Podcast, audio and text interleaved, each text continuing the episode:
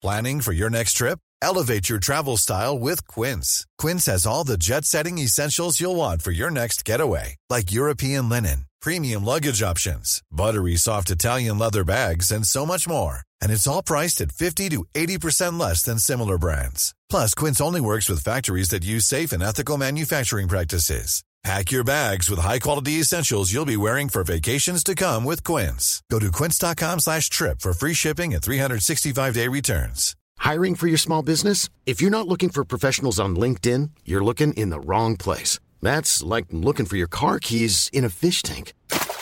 LinkedIn helps you hire professionals you can't find anywhere else, even those who aren't actively searching for a new job but might be open to the perfect role. In a given month, over 70% of LinkedIn users don't even visit other leading job sites. So start looking in the right place. With LinkedIn, you can hire professionals like a professional. Post your free job on linkedin.com slash people today.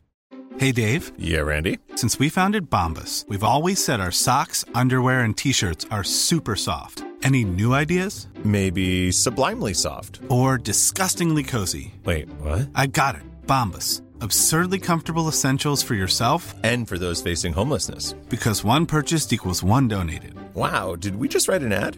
Yes. Bombas. Big comfort for everyone. Go to bombas.com slash ACAST and use code ACAST for 20% off your first purchase.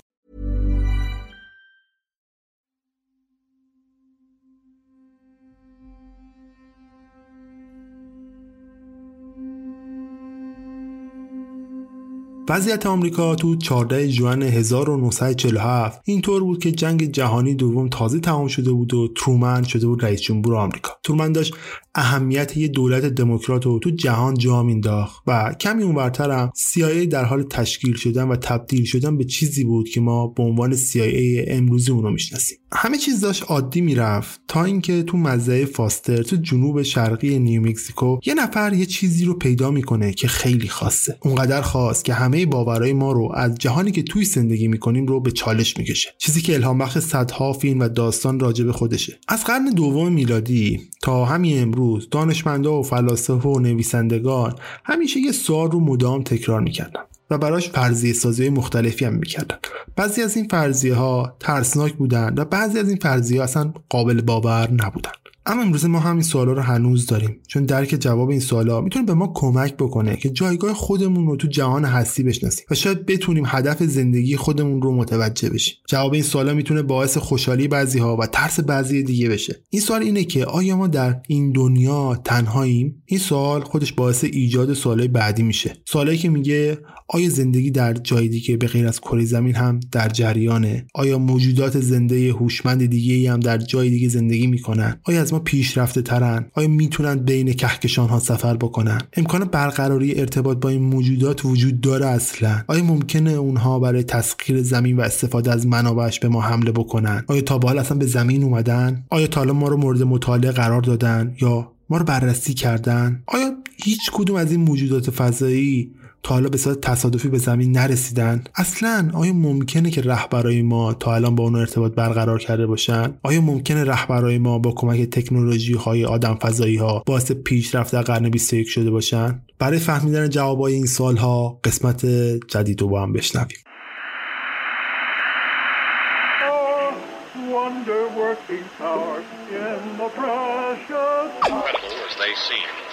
Are not results of mass hysteria.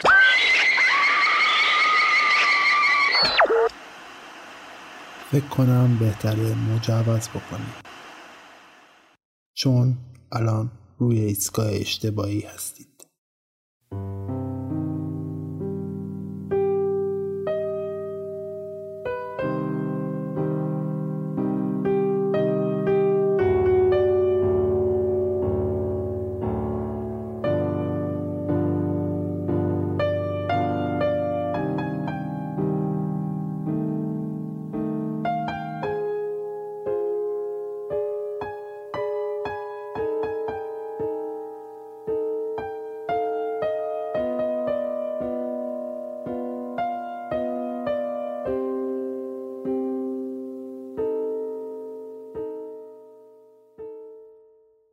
سلام من پوریام و این قسمت 22 رادیو عجیبه اگر قسمت قبلی رادیو عجیب شنیده باشید می‌دونید من در هر قسمت براتون یک اتفاق یا یک داستان عجیب رو روایت می‌کنم. اگر برای دفعه اولی هست که دارین رادیو عجیب میشنوید پیشنهاد من به شما اینه که من رو از طریق app های پادگیر مثل Castbox Google Podcast Podcast Addict یا Spotify پیدا بکنید و subscribe بکنید و من دنبال بکنید. و می‌تونه اپیزود قبلی منم از طریق این app ها بشنوید. اگر دوست دارید من رو در شبکه‌های اجتماعی پیدا بکنید در اینستاگرام، تلگرام و توییتر با همین عبارت رادیو عجیب می‌تونید من سرچ بکنید و من رو پیدا بکنید و در اونجا دنبال بکنید. سعی می‌کنم در شبکه اجتماعی مطالب جانبی نسبت به هر اپیزود قرار بدم تا داستان حتی کاملتر از اون چیزی باشه که شماها در اینجا میشنوید. همچنین بزرگترین حمایتی که می‌تونید رادیو عجیب بکنید اینه که من رو به بقیه معرفی بکنید یا برای من کامنت بذارید. اگر هم دوست دارید حمایت مالی بکنید از طریق سایت حامی باش که لینکش هم در بخش توضیحات همین اپیزود قرار گرفته می‌تونید هر حمایت مالی که دوست دارید از من بکنید. صحبت ها رو کوتاه می‌کنم و قسمت 22 که مربوط به تئوری های توطئه منطقه 51 رو شروع می‌کنم. امیدوارم از شنیدنش لذت ببرید.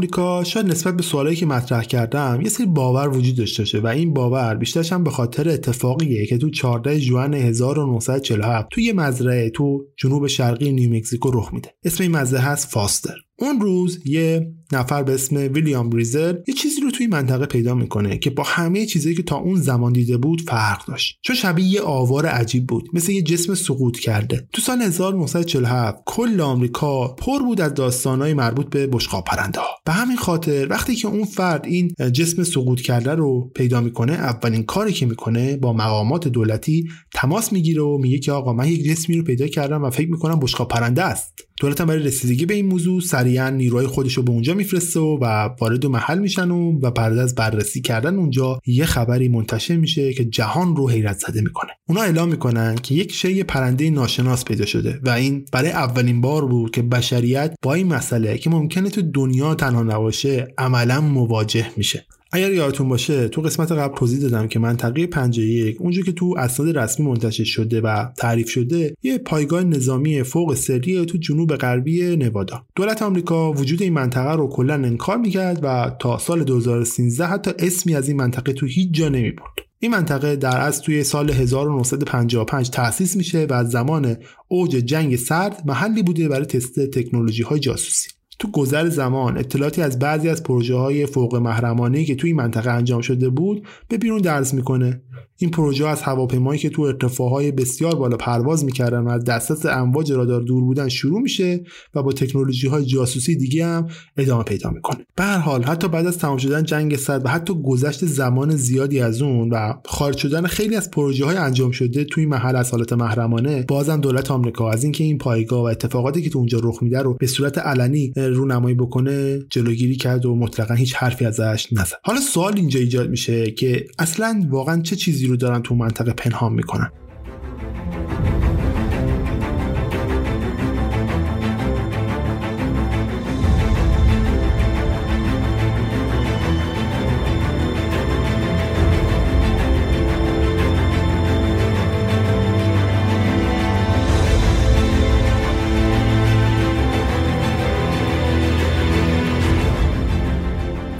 سالها منطقه 51 در واقع بستری بوده برای تئوری توته. مثل مزرعه بکر بوده برای کسایی که باور به تئوری توته داشتن. این منطقه الهام بخش بسیار داستان ها و فیلم ها و اتفاقات گوناگون دیگه بوده.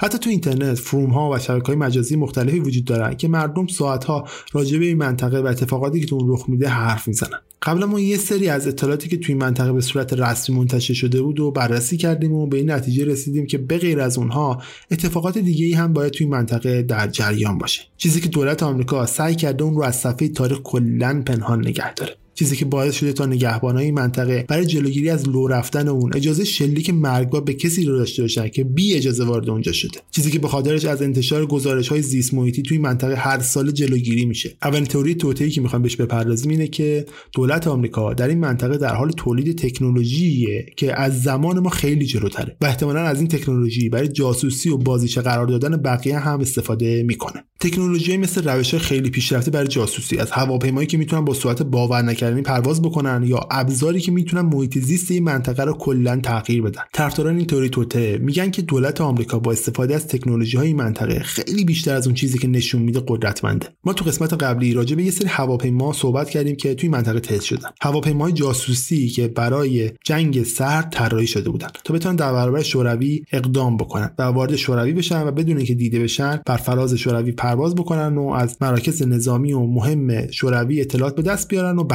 فعالیت هایی که تو زمین هوافضا توی منطقه در جریان بود هنوزم در جریانه و شاید هواپیمای جاسوسی تو اونجا ساخته شده باشه که اونقدر پیشرفته است که هنوز که هنوز لو نرفته. طرفدارای این تئوری توته فکر می‌کنن که قدرت تکنولوژی های منطقه از تولید هواپیمای جاسوسی فوق پیشرفته تا حتی نابودی کل زمین رو هم شامل میشه. همین الان ایالات متحده قدرتمندترین نیروی نظامی کل دنیا رو در اختیار داره. ولی اگه قدرتش از اون چیزی که ما می‌دونیم هم بیشتر باشه قرار چه اتفاقی رخ بده. اگر چیزی که مخفیانه توی منطقه تولید میشه اونقدر قدرتمند باشه که دولت آمریکا با استفاده از اون بتونه نه تنها بقیه کشورها بلکه حتی مردم خودش رو هم به خطر بندازه چطور میشه؟ این تکنولوژی حتی اگر واقعی باشن و وجود داشته باشن همه در خفا و با استفاده از بودجه به نام بودجه سیاه تولید و نگهداری میشن. بودجه سیاه حالا چیه؟ بودجه سیاه قسمتی از بودجه دولت آمریکا است که به طور اختصاصی برای پروژه های مخفی و محرمانه یا پروژه های سیاه در نظر گرفته میشه. این پروژه اونقدر مخفیانه است که دولت حتی مقدار بودجه که صرفشون می‌کنن رو بروز نمیده. حتی اینکه ما بگیم برای همه این پروژه ها چقدر هزینه میشه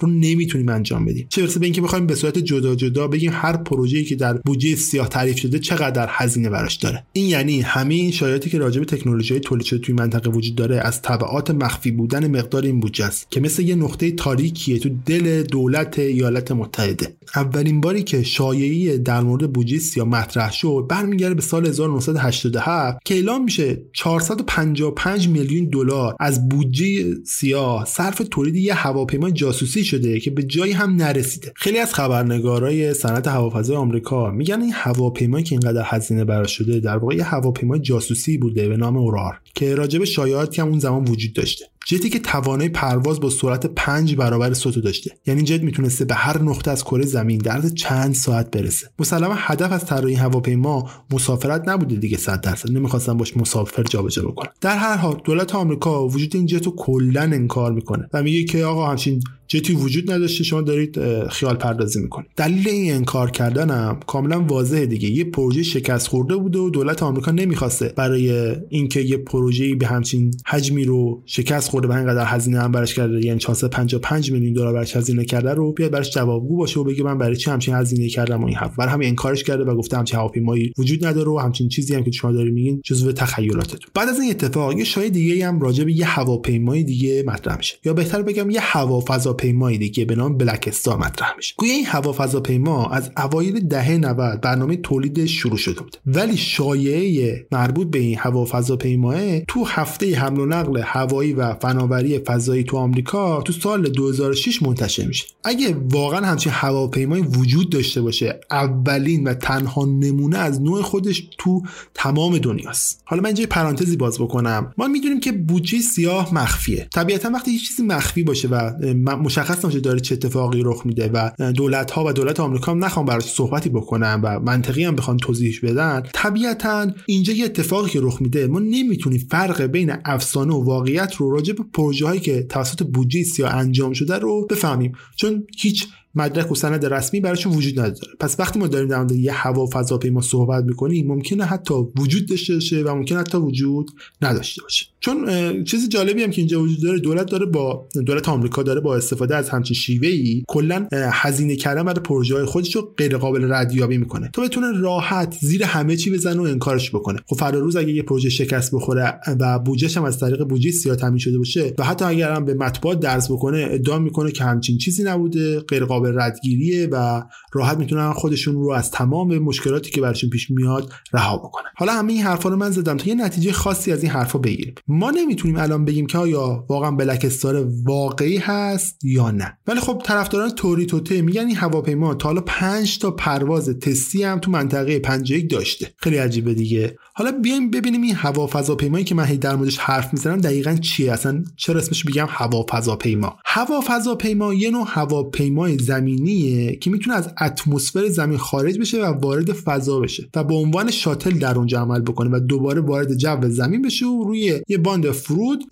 بشین و نشست بکنه. یه فرود ایمن بر خودش داشته باشه. یه جورایی ما می‌تونیم هوا فضاپیما رو ترکیبی از هواپیما و شاتل فضایی بدونیم. قبلا گفتیم که هدف هواپیما جاسوسی این بوده که بتونن اونقدر تو ارتفاع بالا پرواز بکنن که امواج رادار بهش نرسه. خب فضای اطراف اتمسفر زمین هم ارتفاعش برای این کار به نظرم مناسب می‌رسه برای نظری پردازی در مورد این موضوع هم خیلی منطق خاصی پشتش وجود داره. همچنین از سر میده حرف نمی‌زنن خیلی از این طرفداران توته. اونا میگن که خب بلک استار برای این ساخته شده چون یه هواپیمای خیلی خیلی پیشرفته به نام SR71 بلکبرد که یکی از بزرگترین و خفنترین هواپیمای حوزه جاسوسیه از رده خارج میشه. خب طبیعتا وقتی شما یک نسخه رو از رده خارج می‌کنی یه نسخه بهتر و با کیفیت تر از اون رو با جایگزین بکنی. برای همینه که طرفدار توری توته میگن همچین چیزی ممکن نیست که شما یک نسخه جایگزین برای اون نداشته باشید پس بلک استار وجود داره و حتی الان عملیاتی هم شده.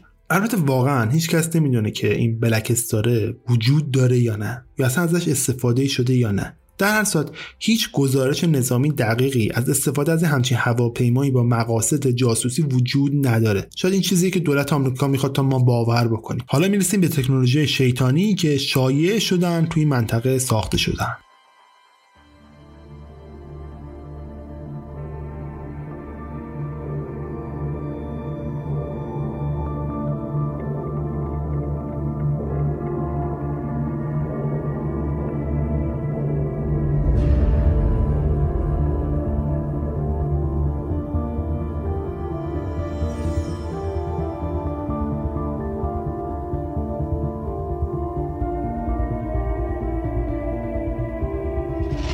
اولین موردی که می‌خوایم بررسی بکنیم مربوط به یه نوع هلیکوپتر خاص به نام هلیکوپتر سیاه که اولین بار تو سال 1970 شایعه مربوط به اون پخش میشه. این هلیکوپترها گفته میشه برای مقاصد جاسوسی ساخته شدن و اونقدر خوب طراحی شدن که حتی تو جاهای شلوغ هم می‌تونستن بدون دیده شدن وارد بشن. ولی این تواناییشون از نظر خیلی لزوما چیز خوبی نیست. خیلی باور دارن که این هلیکوپترها تو منطقه 51 ساخته شدن و برای مقاصد شومی مثل از بین بردن گونه های در معرض خطر به کار میرن. بعضی ها هم این هلیکوپترها رو نشونه های آخر زمان می‌دونن.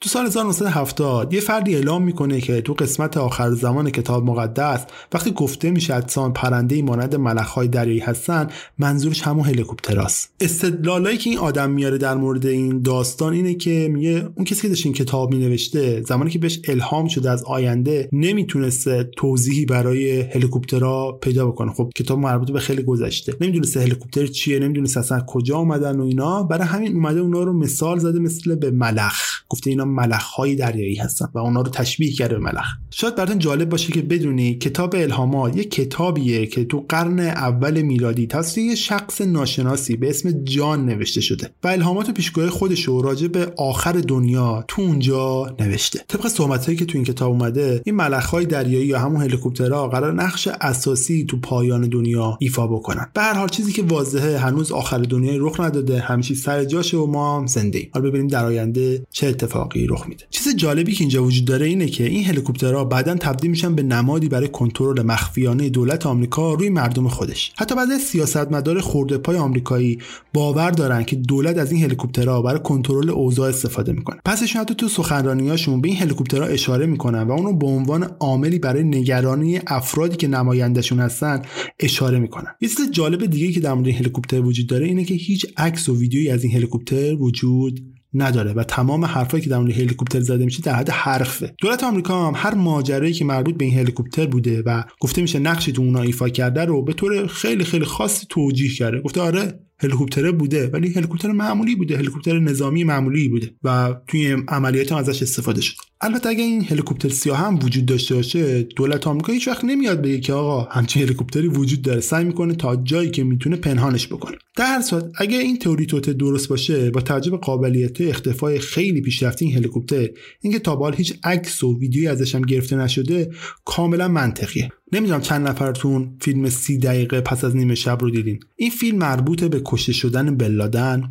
و توی این فیلم شما می‌بینید که گروه ضربتی که به خونه بلادن حمله می‌کنه با یه هلیکوپتر خاص به اونجا میره. هلیکوپتر خاص اونقدر مهمه که حتی نیروی ضربت زمانی که یکی از هلیکوپترها آسیب ببینه ترجیح میده اونو با قوی ترین مواد منفجری که در دست داره منفجر بکنه تا هیچ اطلاعاتی در مورد این هلیکوپتر در اختیار بقیه قرار نگیره. خیلی میگم اون هلیکوپتر در واقع هلیکوپتریه که معروف به هلیکوپتر سیاه. پیشنهاد می‌کنم این فیلم رو ببینید حتما با اون هلیکوپتر هم برخورد می‌کنید باش. بریم سراغ تکنولوژی پلید بعدی یا بهتر بگم آخرین تکنولوژی پلید بعدی که مربوط به منطقه 51 تکنولوژی که گفته میشه میشه باهاش پایان دنیا رو رقم زد.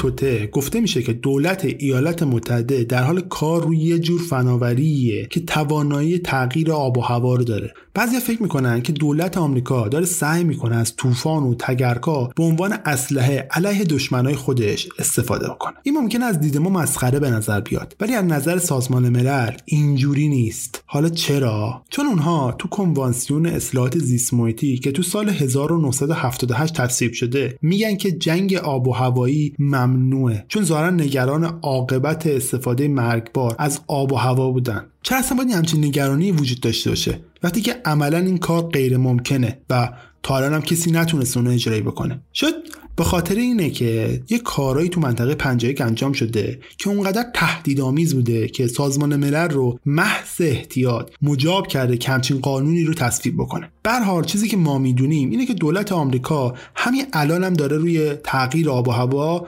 مطالعاتی انجام میده. اونا دارن با دستکاری کردن آب و هوا کمک می‌کنن که مثلا ابرها در زمان خشکسالی باربر بشن تا بارش انجام بدن. ولی چیزی که ما می‌دونیم اینه که مادر طبیعت خیلی پیشرفته تر از تکنولوژی های ما کار می‌کنه. و این مطالعات خیلی هم خوب تا الان جواب نداده. میشه اینطوری نتیجه گرفت که کنترل طوفان ها و آب و هواها برای حمله به جاهای دیگه یه تئوری توته هست و ممکنه حتی درستم نباشه. در صورت چیزی که اینجا مسئله اساسیه اینه که دولت آمریکا با استفاده بودجه سیاه می‌تونه هر مقدار پولی رو که می‌خواد صرف پروژه فوق محرمانه خودش بکنه. و کاری بکنه که رد پول رو نشه زد و نشه فهمید که برای هر پروژه چقدر پول خرج شده. ببینید یه چیزی که این وسط وجود داره اینه که ما می‌دونیم یک سری از این تئوری توته که در مورد منطقه وجود داره خیلی مسخره است. ولی یه چیز رو همه بلا استثنا قبول داریم. اتفاقاتی که داره تو منطقه 51 رخ میده فوق العاده محرمانه است. اونقدر محرمانه است که دولت آمریکا تا همین امروز اونا رو پنهان نگه داشته و حاضر نشده هیچ بخشش رو حتی به مردم خودش اعلام بکنه و این عجیبش می‌کنه.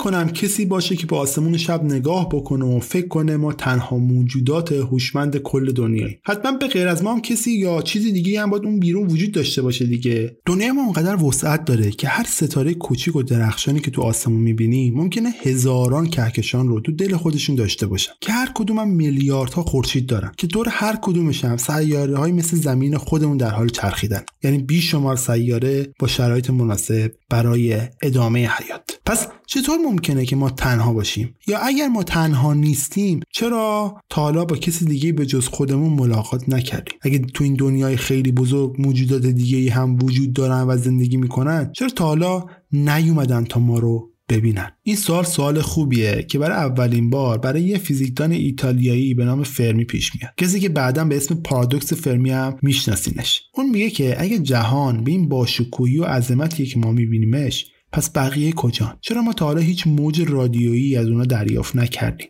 چرا هیچ تمدن پیشرفته تا به حال به زمین نیومده؟ با توجه به سرعت پیشرفت تکنولوژی که ما انسان داریم اصلا این کار برای فضای غیر ممکن نیست. پس فضایی کجا هستن؟ شاید همه اونا به زمین اومدن. این چیزی که خیلی از طرفداران تئوری توته به اون باور دارن. طبق نظر اونها منطقه پنجایی هم نقش خیلی مهمی تو این تئوری توته ایفا می‌کنه. همه این داستان ها از کجا شروع میشه؟ از 1947 زمانی که ویلیام بریزل یه چیزی رو کشف می‌کنه. تو مزه فاصل واقع در روزول نیو میکزیکو بریزل یه شی عجیبی رو پیدا می‌کنه که از ظاهرش به نظر میاد که سقوط کرده. زمانی که این کشف انجام میشه زمان خیلی خاص و عجیبیه. چرا؟ چون حدود دو هفته قبل از این اتفاق یه خلبان نیروی هوایی آمریکا ادعا کرده بود چیزی رو دیده که شبیه به یه بشقاب پرنده تو آسمونه. در واقع گزارش این خلبان باعث شد تا اون آدم بره سراغ پلیس محلی و اعلام بکنه همچین جسمی در مزرعه فاستر سقوط کرده. ولی وقتی نیروی هوایی منطقه برای بررسی اومدن واکنششون خیلی عجیب بود. تو 8 جولای 1947 نیروی هوایی محلی روزول یه کنفرانس خبری برگزار می‌کنه و تو اونجا اعلام می‌کنه جسمی که پیدا شده و تو مزرعه فاستر هم پیدا شده در واقع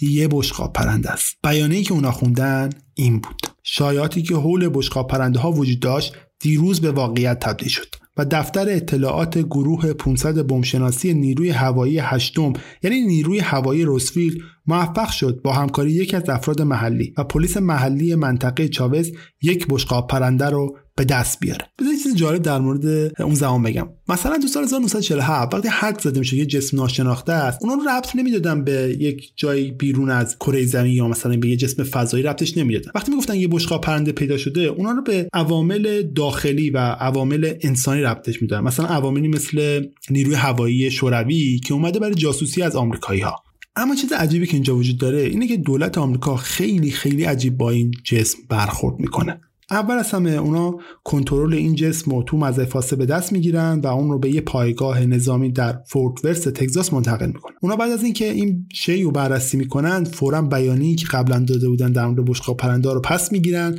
و میگن که آقا این یه خطای بررسی زودهنگام بوده و حرفی که زدیم درست نبوده. و اعلام می‌کنن این چیزی که پیدا شده در اصل متعلق به یک جور بالون و متعلق به یک جور بالون هواشناسی مربوط نمیشه به یک بشقاب پرنده این ادعا انقدر مسخره و مضحک بوده که مردم قبولش نمی‌کنن و کلی دولت آمریکا رو به درس میندازه. در هر صورت انقدر دولت آمریکا مجبور میشه انکار بکنه تا اینکه یه جای ادعا می‌کنه که آقا این بالون بالون هواشناسی هم نیست بلکه بالون مربوط به بررسی تشعشعات هسته‌ایه که شوروی تو شوروی انجام شده و اشتباهی اونجا سقوط کرد. البته اینم بگم که این ادعایی که می‌کنه ادعای مربوط به دولت آمریکا و ممکنه این ادعا هم درست نباشه.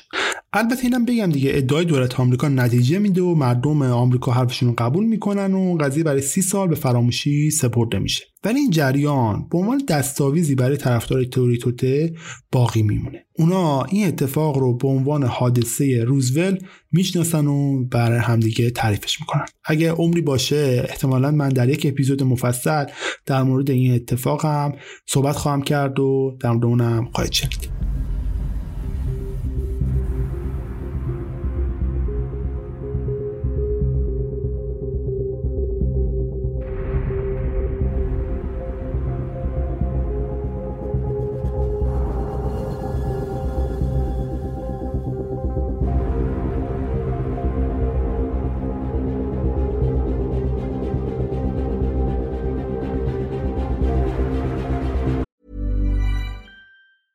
Hey, it's Danny Pellegrino from Everything Iconic.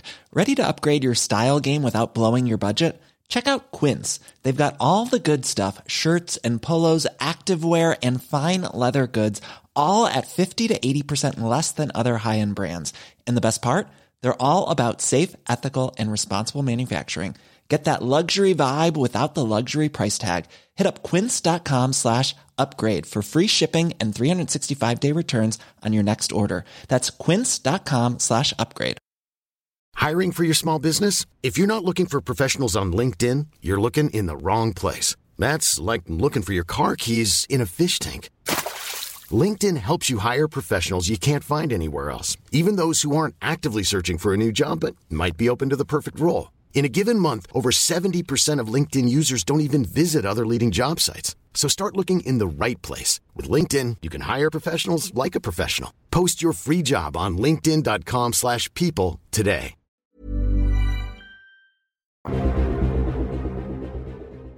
چیزی که اینجا باعث شکلی تئوری توته میشه نه فقط خودش سقوط کرده بلکه نحوه برخورد با این قضیه و رفتارهای متناقضیه که دولت آمریکا از خودش نشون داده که باعث شده مردم آمریکا نسبت به دولتشون احساس عدم اعتماد داشته باشن. همین اتفاقات روی هم رفته یه ماجرای خیلی خیلی مشکوک رو درست می‌کنه. که اگر با دقت بیشتر بهش بپردازیم یه داستانی فراتر از اتفاقات مزای فاستر رو می‌بینیم که اونجا رخ داده. سوالاتی که در این خصوص شکل می‌گیره اینه که آیا دولت آمریکا داشته روی یه چیزی سری کار می‌کرده و می‌خواسته روی اون قضیه سرپوش بذاره؟ آیا اونها واقعا یه بشقاب پرنده پیدا کرده بودن که مدرکی برای وجود موجودات فضایی بوده؟ اون اوایل بعد از حادثه روزولت کسی زیاد بهش توجه نمی‌کرد و نظر زیادی رو هم جلب نمی‌کرد. ولی تو دهه‌های بعدی بعضی از مردم شروع به بررسی دقیق این حادثه می‌کنن که باعث میشه سوالای بیشتر و پشت سر همی راجع به این قضیه و وجود موجودات فرازمینی پیش بیاد. به خصوص تو دهه 70 مردم بیشتر وقتشون رو می‌ذارن رو کنکاش بیشتر رو حادثه روزولت و سایر ادعای مربوط به اشیاء پرنده. این دهه دقیقا همون زماناییه که شایعات مربوط به هلیکوپترهای سیاه کم کم فراگیر میشن. بین تمام آدمایی که ماجرای روزولت رو بررسی کردن یه فرد خاص وجود داره به اسم فریدمن. این آقا که یه فیزیکدانه با صدها نفر در مورد این حادثه مصاحبه می‌کنه و تا جایی که می‌تونه در خصوص اتفاقات مربوط به حادثه روزولت سند و مدرک جمع می‌کنه. در آخر اون و یه سری دیگه که به این حادثه علاقه من بودن به این نتیجه می‌رسن که چیزی که تو مزرعه فاستر پیدا شده و باعث حادثه روزولت شده در واقع یه جسم فضایی سقوط کرده بوده و حتی اونا پاشون رو فراتر می‌ذارن و میگن که حتی جسد دو موجود فضایی هم همراه با این جسم سقوط کرده توی محدوده پیدا شده. و دولت آمریکا این اجساد رو پیدا کرده و برای انجامات آزمایشی و بررسی دقیقتر به منطقه 51 منتقلش می‌کرده. نکته جالبی که اینجا وجود داره اینه که دولت آمریکا برای اینکه بتونه جلوی پخش شدن اطلاعات رو هم بگیره کلی لاپوشونی انجام میده و جلوی خیلی چیزها رو می‌گیره. همین یافتای فریدمن در خصوص حادثه روزولت باعث میشه که دهه 80 تو آمریکا با این گره بخوره که نیمی از مردم آمریکا باور داشتهشن موجودات فضایی برای ملاقات با اونا به زمین اومدن. ولی دولت آمریکا قصد داره با مخفی نگه داشتن حادثه روزولت روی همه چی سرپوش بذاره تا مردم از این موضوع با خبر نشن. حالا اینجا یه سری سوال ایجاد میشه. اونم این که آیا واقعا دولت آمریکا موجودات فرازمینی رو کشف کرده و راجع بهشون به مردم دروغ گفته. آیا واقعا اونها رو به منطقه 51 برده و کالبد چکافیشون کرده؟ در هر صورت با شرایطی که منطقه 51 داره به نظر می‌رسه جای ایدئالیه برای بررسی سفینه های فضایی و موجودات فضایی. تازه بعضی معتقدن در اصل هدف از تاسیس این پایگاه و منطقه 51 همین بوده که فضایی ها رو که پیدا می‌کنن به این منطقه ببرن تیکه تیکشون بکنن و تو جلای نگهداری بندازنشون. بیاد باز برگردیم به چند سال بعد از حادثه روزولت یا به طور خاص برگردیم به سال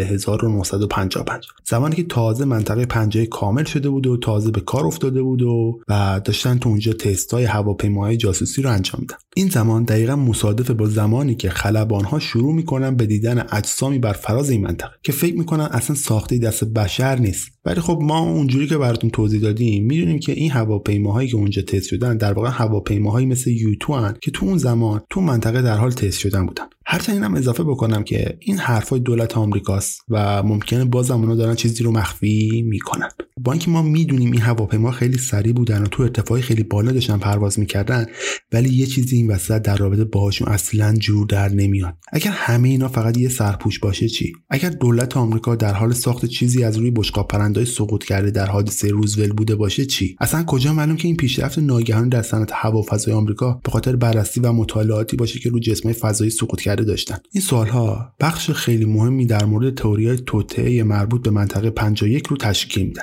جایی که میگه نه تنها آمریکایی‌ها موجودات فضایی رو پیدا کردن بلکه دارن با کمک مهندسی معکوس از تکنولوژی اونها برای خودشون پیشرفت به دست میارن. و دلیل پیشرفت ناگهانی انسانها تو فناوری تو نیمه دوم قرن بیستم همش به این اتفاقات برمیگرده. شاید هم پیشرفت قرن 21 مربوط به آدم فضایی نباشه ولی حتما بخش بزرگ از این پیشرفت تکنولوژی رو مدیون اونایی. دهه هفتاد دوره خیلی خاصی برای بشره زمانی بود که تکنولوژی ها با سرعت زیادی در حال رشد بودن. کامپیوترهای مدرن به وجود اومدن که میکروپروسسورهای تو اون استفاده می شدن کامپیوتر شخصی وارد بازار شده بودن. ماشین حسابهای پیشرفته‌ای ساخته شده بودن که انقدر کوچیک بودن که تو جیب جا می شدن بعدش بشر با هدف ارسال وسایل به بیرون از منظومه شمسی ویجر یک و ویجر دو رو ساخت و به فضا پرتاب کرد. اگر یادتون باشه تو قسمت قبل گفتم یه زمانی مردم نمی‌دونستن قطار چیه. و سالهای اولیه مردم زیادی رو ریل قطار جونشون از دست دادن. برای همین وقتی یکی شایعه می‌کنه که با کمک تیکه تیکه کردن یه سفینه فضایی ما تونستیم به این پیشرفتها برسیم برای مردم آمریکا غیر قابل حذف و دور از انتظار نیست. اونا می‌تونستن این قضیه رو باور بکنن و حتی برای باورشون هم مدرک و شواهدی هم داشتن. البته این رو هم از یادمون نبریم. زمانی که این اتفاق میفته درست مصادف با زمانی که سطح اعتماد عمومی مردم نسبت به دولت آمریکا تو پایین ترین سطح خودشه. این زمان مصادف با شروع جنگ ویتنام و رسوایی واترگیت. چیزایی که هنوز تو ذهن مردم تازن و در جریانن. برای همین مردم باور داشتن که دولتشون هر کاری می‌تونه بکنه. این شد که تعداد کسایی که باور داشتن به قضیه حادثه روزول روز به روز بیشتر می‌شدن.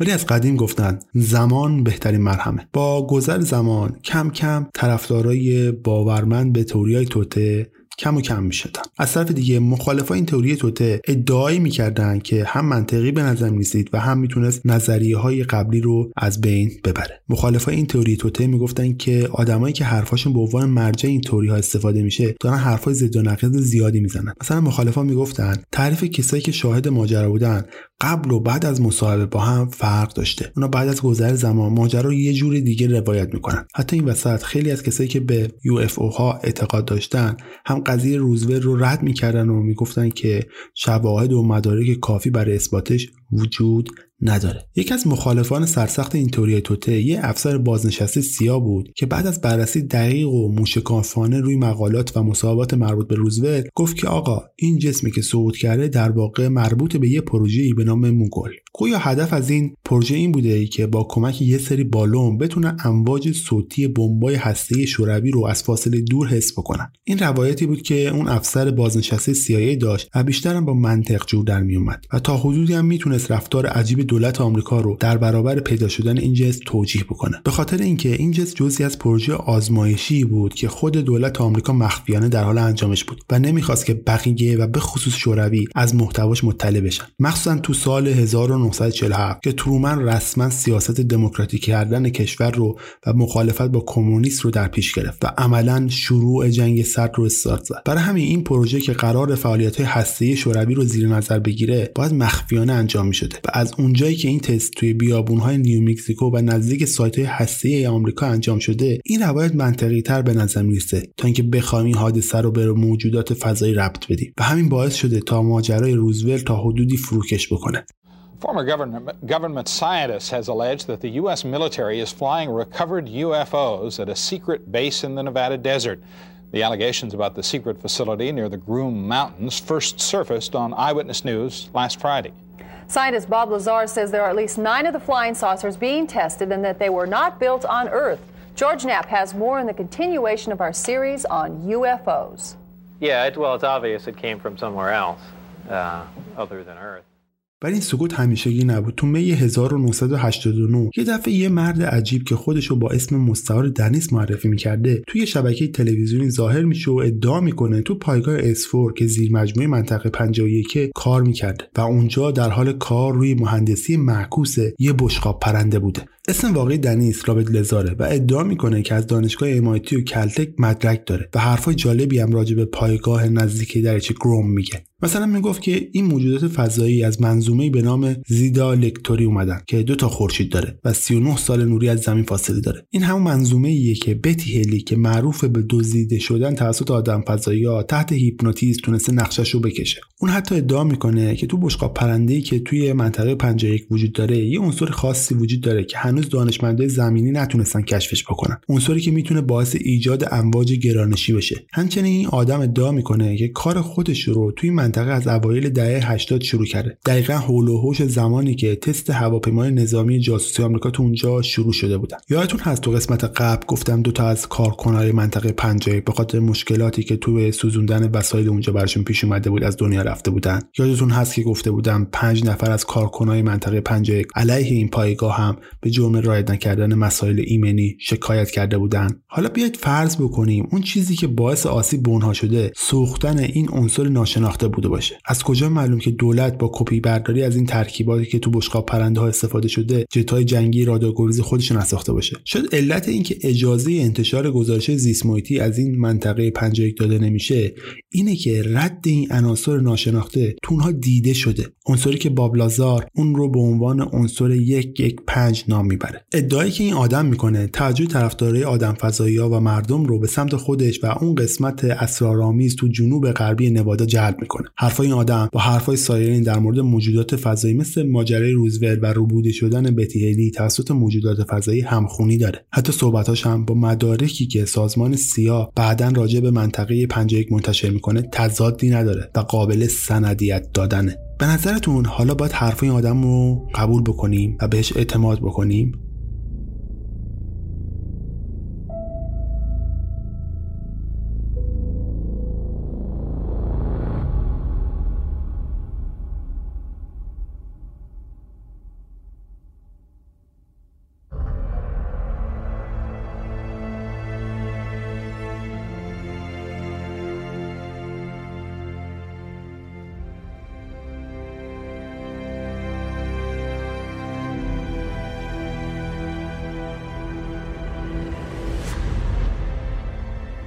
شاید حرفهاش درست باشه شاید منطقی به نظر برسه ولی مشکل اساسی این وسط خود شخص لازاره. اون اونقدری که ادعا می‌کنه قابل اعتماد نیست. هیچ کس هیچ وقت مدرک دال برای اینکه اون در MIT یا کلتک درس خونده پیدا نمی‌کنه. البته خودش میگه که به خاطر اینکه رازهای دولت رو شروع کرده به برملا کردن دولت کلا سوابق دانشگاهیش رو از پرونده مربوط دانشگاهش پاک کرده. اما خب هستن کسایی که برای راستی آزمایی خود شخصیت لازر تا عمیقترین بخشای زندگیش هم نفوذ کردن. کسی مثل همین فریدمن خودمون. فریدمن با دقت وسواس برانگیزی تو زندگی این آدم سرک می‌کشه. اون با اساتید دانشگاه کلتک و امایتی که به قول لازار تو اون زمان تو این دانشگاه تدریس می‌کردن تماس می‌گیره و اونا کلا گفتن همچین دانشجویی به همچین قیافه و نامی نداشتن. حتی به غیر از این فریدمن آمار وضعیت تحصیلی لازار رو تو دوره دبیرستانی اونم در میاره و متوجه میشه که اون حتی جز شاگردان ضعیف مدرسهشون هم بوده. برای همین خیلی بعیده کسی با همچین رزومه ای بتونه به خفن ترین دانشگاه مهندسی تو آمریکا و جهان راه پیدا بکنه. یا اینکه دولت آمریکا توانایی دستکاری همه اطلاعات رو داشته باشه. ولی داستان جایی به مشکل می‌خوره که ما می‌دونیم که فریدمن وابسته دولت آمریکا نیست بلکه خودش هم یه یوفو شناس معروفه. برای همین وقتی کسی که هم مسئله خود لازاره میاد اونو زیر سوال می‌بره دیگه نمیشه بهش اعتماد کرد. به این تحقیقاتی که روی زندگی این آدم میشه تو سال 2003 دانشمندان می‌تونن به یه عنصر دیگه به اسم عنصر یک یک پنج هم برسن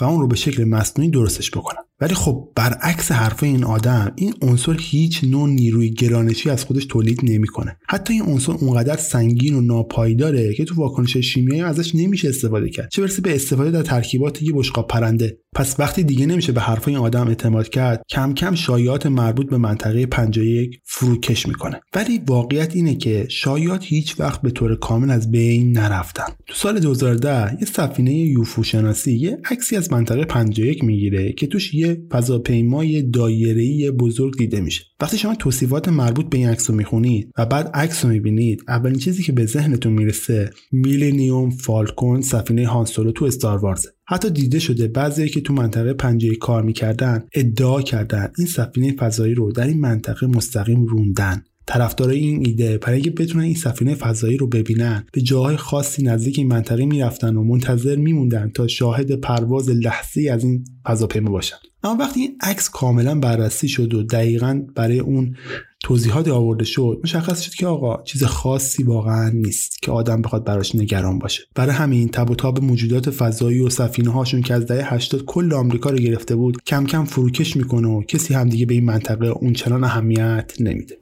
ولی کمی بعدتر معلوم میشه که دولت آمریکا یه چیزایی راجع به فضایی ها میدونه ولی نه اون چیزی که ما تصور میکردیم On secret UFO program has just been revealed. The military spent millions of dollars to look into UFO sightings, and those videos are now being made public.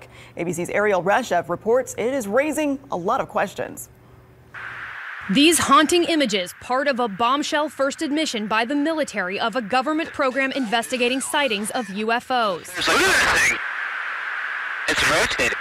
This mysterious black object spotted off the coast of San Diego by Navy fighter pilots in 2004. بیایم بریم به دسامبر سال 2017 تو این زمان پنتاگون اطلاعاتی رو منتشر می‌کنه از یه پروژه‌ای به اسم شناسایی پیشرفته تهدیدهای هوافضایی. کار این پروژه چی بوده؟ این پروژه این بوده که میشستن عکسای اشیای ناشناخته‌ای که توسط نیروی هوایی آمریکا گرفته شده بود و بررسی می‌کردن. این پروژه در اصل تو سال 2007 توسط یک سناتور آمریکایی به اسم هری رید شروع میشه. این سناتور در اصل توسط دوستش رابرت بیگلو قانع میشه که موجودات فضایی واقعا به آمریکا آمدن. حالا این بیگلو کی هست؟ هم خودش داستانش جالبه. بیگلو یه میلیاردر صاحب یه کمپانی هوافضا تو نوادای لاس وگاس. جایی تو نزدیکی منطقه 51 در واقع یادتون باشه تو قسمت قبلی بهتون گفتم اگر قرار باشه کسی به منطقه 51 سفر بکنه برای وارد شدن به اونجا باید از فرودگاه مکارن تو لاس وگاس پرواز بکنه و به اونجا بره. همین باعث میشه که آدم ناخواسته فکر کنه که این دوتا مکان یه ارتباطی هم ممکنه با همدیگه داشته باشه. به هر این پروژه بر اساس عکسای عجیبی از اشیاء خارق که توسط دوربین‌های روی جت‌های جنگی گرفته شده بودن شروع میشه. فکر کنم جدیدن حدود یه ماه دو ماه پیش شما یه بخشی از تصاویر جدیدی که پنتاگون منتشر کرده بود و دیده باشید. این دوربین ها اشیاء سایه‌واری و دایره‌ای رو نشون میدن که اول به شکل عجیبی تو هوا شناورن ولی بعد با سرعت خیلی بیشتر از جت شروع به شتاب گرفتن می‌کنن و میرن. ما بهتون پیشنهاد می‌کنیم که ویدیوهای این پروژه رو سرچ بکنید و ببینید تا متوجه بشید که این پروژه دقیقا دنبال چی بوده. اما داستان اینجا عجیب میشه که ما می‌فهمیم این پروژه تو سال 2012 کلا متوقف و منحل میشه. چون دولت آمریکا فکر می‌کنه آقا کار مهمتری وجود داره به جای اینکه بیفتیم دنبال چند تا شی ناشناس و بریم بودجه برای اونها در بدیم. البته وقتی ما می‌دونیم که دولت آمریکا تو چیزهایی که مربوط به موجودات بیگانه هست کلا با مردم خودش و دنیا رو راست نیست دیگه اینکه این شک ایجاد بشه که دولت آمریکا این پروژه رو هنوز مخفیانه و با بخشی از بودجه استیا داره انجام میده چیز عجیبی برای ماها ممکنه نباشه. چون دولت نمی‌خواد مالیات دهنده هاش رو و اون رای دهنده های خودش رو عصبانی بکنه به خاطر اینکه داره مالیاتش رو صرف همچین کارهای بیهوده ای مصرف می‌کنه. شاید مثلا اونا یه مرحله جلوتر باشن و چیزی رو پیدا کرده باشن. چیزی که اونقدر محرمانه است که باید به جایی خیلی محرمانه برده بشه. جایی مثل منطقه 51 شاید به نظر خیلی ها شایعات مربوط به موجودات فضایی و سفینه هاشون در زمان ما خیلی مسخره به نظر برسه. ولی نمیشه اونا رو به طور قطعی ردشون کرد چون دروغ و مخفی کاری و حوادث ناشناخته زیادی تو این داستان رخ داده. حالا بیایید بریم سراغ آخرین توری توته که اون هم مثل بقیه به دولت ایالات متحده مربوط میشه و از توری قبلی بدتر نباشه بهتر نیست. 20 seconds and counting. T minus 15 seconds. Guidance is internal. 12, 11, 10, 9. Ignition sequence starts. 6, 5, 4, 3, 2, 1, 0. All engine running.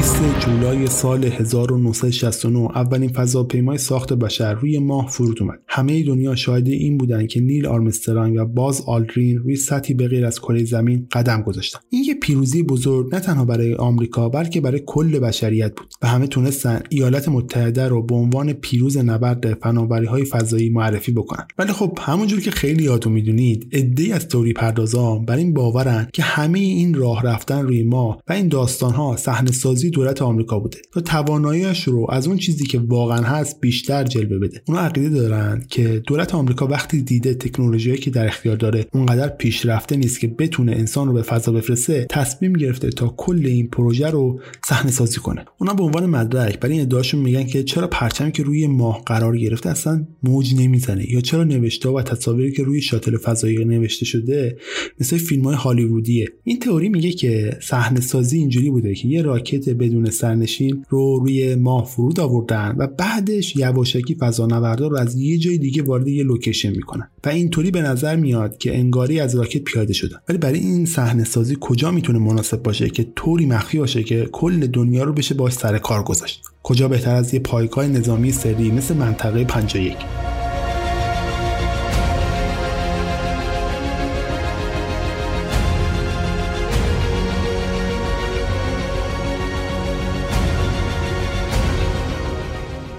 آخرین تئوری ما میگه که دولت آمریکا توی این منطقه فرود انسانها رو روی ماه شبیه سازی کرد تا خودش رو قوی تر از چیزی که هست به نظر برسونه. این تئوری همون جور که قبلا گفتیم میگه که دولت آمریکا به دلایل مختلف مثل محدودیت تکنولوژی مجبور شد که فرود انسان روی ماه رو صحنه سازی بکنه و باز آلدرین و نیل آرمسترانگ رو راضی کرد تا این نقش رو بازی بکنن و همه این صحنه سازی ها در یک ساختمان مخفی تو منطقه 51 اتفاق افتاده. این داستان توسط دانشمندان و کلی از آدمای دیگه چندین و چند بار رد شده. ولی بخش خیلی کوچیکی از جامعه هست که میگه این حرف ها درسته. جالب بدونید که فضانوردان سفر کرده به ما توی سایت هسته نزدیک منطقه 51 بعضی از تجهیزاتشون مثل لندوورهاشون رو اونجا تست می‌کردن. و این یعنی یه سری از تجهیزات ناسا واقعا توی منطقه بوده.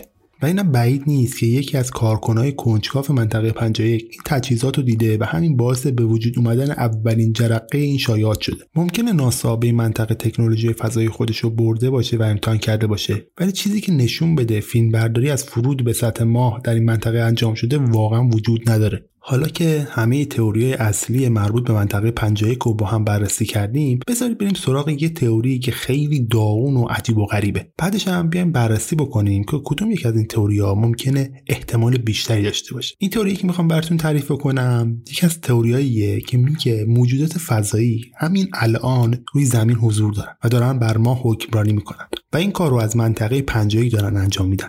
اگه حادثه رازول واقعا حقیقت داشته باشه یا باب لازار هم واقعا درست می‌گفته پس یا حافظه دولت کاملا پاک شده برای همین دارن اونا انکار می‌کنن یا موجودات فضایی خیلی خوب بلدن دروغ بگن. بیایم یه نتیجه گیری هم حالا بکنیم. به نظر می‌رسه همه این تئوری ها یه رگی های از واقعیت رو تو خودشون دارن. ولی اصل و بدنی هیچ کدوم از اونها از حقیقت نیست. چیزی که در مورد این منطقه خیلی آزاردهنده است اینه که رفتار دولت آمریکا نسبت به مردمش خیلی محافظه کاران است اونها حاضر نمیشن هیچ بخش از اطلاعات این منطقه رو اعلام بکنن و از محرمانه بودن خارج بکنن. و برای همین شایعات همیشه دور این منطقه میچرخه. تنها حقیقتی که در طول 60 سال عمر منطقه 51 راجع این مکان 100 درصد وجود داره اینه که هیچ چیز درست و قطعی از اتفاقاتی که توی این منطقه میفته وجود نداره. و ما هم هیچ وقت جواب درستی رو با سوالاتمون نمی‌تونیم بگیریم. دولت می‌تونه هر چیزی رو که دلش می‌خواد رو به ما بگه و این کار رو هم می‌کنه. حتی اگر وقتی که داره به سوالات ما جواب مستقیم میده بعدا معلوم میشه که یه جورایی در حقیقت دست برده. دروغایی که دولت راجع به منطقه 51 میگه اونقدر زیاد بوده که باعث شده بدونیم که هر خبری که راجع به منطقه گفته میشه دقیقا عین واقعیت نیست.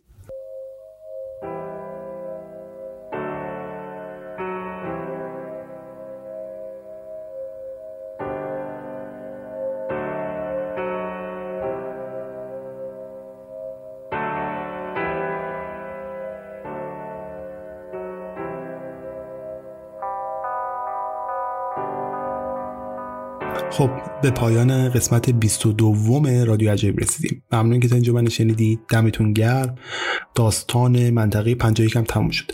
من سعی کردم در دو اپیزودی که در مورد منطقه 51 روایت می‌کنم به اون چیزی که در مورد تئوری توتش هست بپردازم و همچنین یه تاریخی کوتاهی هم از این منطقه بهتون بگم. یه نکته مهمی رو هم قبلش بهتون بگم. شاید خیلیاتون بگید که OK ما تا اینجا گفتی یا شاید خیلی بخشهایی مربوط به تئوری توطئه و چیزایی مربوط به منطقه پنجاه و یک رو نگفتی. من یک سری پست تکمیلی در ادامه این پادکست در صفحه مجازی می‌ذارم به صورت fact که شما بتونید به اونا دسترسی پیدا بکنید و مطالب خوبی رو هم بهتون منتقل بکنه ویدیو و تصویر و چیزهای مختلف رو می‌تونید در اپیزود در صفحه مجازی من ببینید. ببخشید دیگه آخر اپیزودها رو من اصولا edit نمی کنم همین یه مقدارم تپقش بیشتر میشه. من یه تشکری ویژه بکنم از ماری عزیز که توی نوشتن و آماده سازی این قسمت به من خیلی کمک کرد. اگر نبود اصلا این اپیزود آماده نمی‌شد. دوست داشتم تو قسمت قبلی هم تشکر بکنم ازش. ولی یادم رفت عذر می‌خوام ازت ماری جان. دمت گرم که کمکم می‌کنی تا اینجا. کسایی هم که می‌خوام پادکست رادیو بشنوم پیشنهادم از هوای پادگیر استفاده بکنن. چون خب برای من آمار میندازه دیگه. مشخص میشه کجاها و کیا شنیدن. دمتون گرم دیگه. دمتون گرم که تا اینجا شنیدید. من پوریام. اگر بعدا ندیدمتون روزتون بخیر ظهرتون بخیر شبتون بخیر. خدا نگهدار.